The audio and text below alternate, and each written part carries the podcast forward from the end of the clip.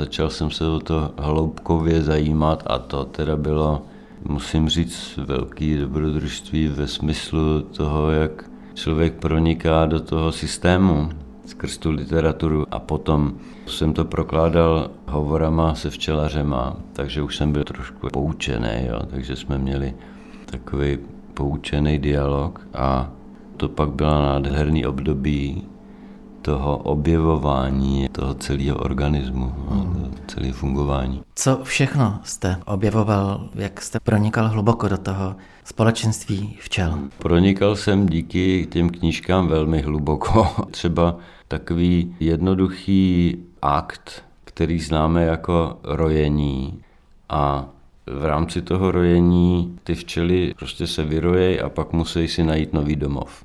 A jenom to, jakým způsobem si hledají nový domov, jsem čet v knize, která je 3 cm tlustá v angličtině. Takže z toho vidíte, že nemá cenu, abych se pouštěl do nějakých tady výkladů. Z toho filmu je patrné, že to společenství funguje na bázi služby, že tam nejsou egoisti, kteří by chtěli mít moc, ale vlastně, že všichni slouží. Dá se to podle vás vstáhnout i na lidi, že to takhle u lidí nefunguje a mělo by a že tím pádem člověk pracuje sám na své záhubě. Ty včely se záhadným způsobem, kterému my vlastně nerozumíme, dokážou domluvit. Například domluví se na všem, co se děje v tom úlu. A třeba když se vyrojejí, tak se domluví, kde je ten nejlepší domov budoucí. A domluví se, víme jednak pomocí tanečků, které tancují ty vyzvědačky, takový ty pátračky. Ale jak se pak ten zbytek domluví a řekne, jo, tohle to je nejlepší nabídka, jedem, letíme, tak to prostě se neví. Ale oni se prostě domluví, na rozdíl od lidí. Už ani včelaři se často nedohodnou. Vy v tom filmu máte včelaře, kteří zastupují různé směry včelaření. Hmm. Rozhodně jsem se pokoušel o to, aby to nebylo nějaké porovnávání různého typu včelaření, spíš aby to bylo zamýšlení nad tím, jak se k těm včelám chováme a jak bychom se jimi mohli eventuálně inspirovat. Nakupujete, předpokládám, moment u včelařů, kteří včelaří ekologicky, šetrně k těm včelám. Ty včelaři, kteří jsou takzvaný ty alternativní a který to dělají s tou velkou láskou a úctou k těm včelám, tak od nich není možné koupit med, protože oni nemají takové výnosy.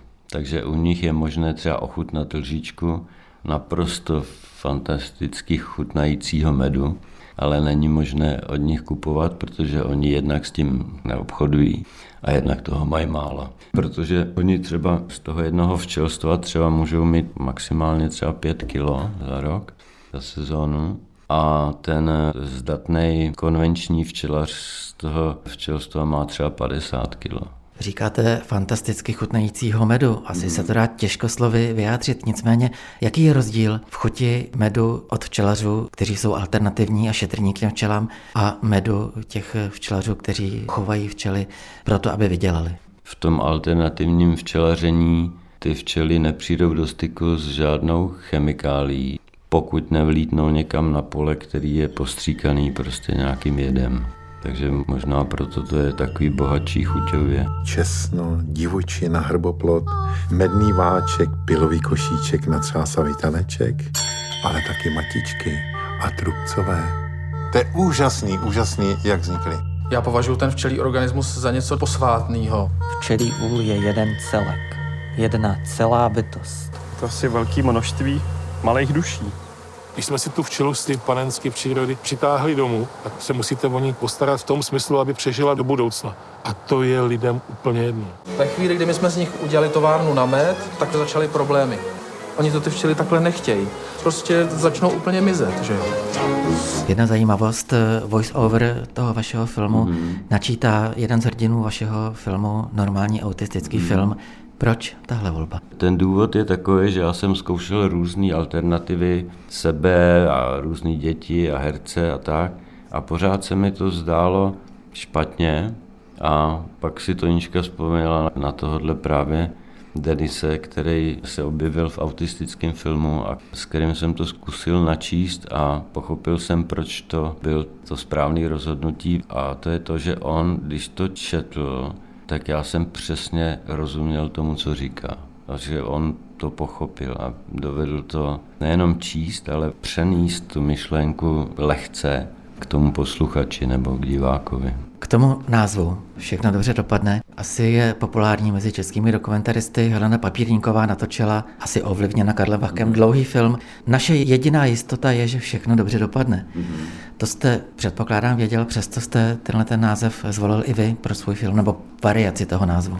Já jsem to nedával do souvislosti s filmem Heleny Papírníkový, ani úplně, to jsem na to úplně zapomněl, že to existuje ale to je taková jenom schoda okolností, že ve chvíli, kdy jsem ten film připravoval a začal jsem jaksi hořet pro to téma, tak jsem se setkal s jednou autistickou paní a tam měla vyrobený pohlednice a na nich bylo všechno dobře dopadne. Mám je tady.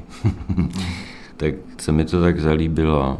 Je tajemná třeba ironie, která v tom je obsažená. Tak jsem si hnedka od ní koupil 100 těch pohlednic, protože to je její způsob obživy, s tím, že až bude premiéra, tak je rozešlu. Ale musím říct, že jsem je nerozeslal. Takže máte 100 pohlednic? Mám 100 pohlednic a rád vám jednu dám. Tak to budu rád. Chtěl jste tím filmem i vzbudit naději, že všechno dobře dopadne. A pro koho? Pro včely nebo pro lidi? Nebo pro včely i pro lidi, že ta symbioza je ohromně důležitá. Vy tam říkáte, nebo někdo, možná ne vy, všechno dobře dopadne, i když my tady nebudeme. Takže se to asi týká hlavně těch včel. Asi to tak vypadá, jak se chováme my lidé, my lidstvo, takže asi to bude spíš ve prospěch těch včel. Ale jo, bude líp. Bude líp a všechno dobře dopadne. Bude líp, ale my nebudeme.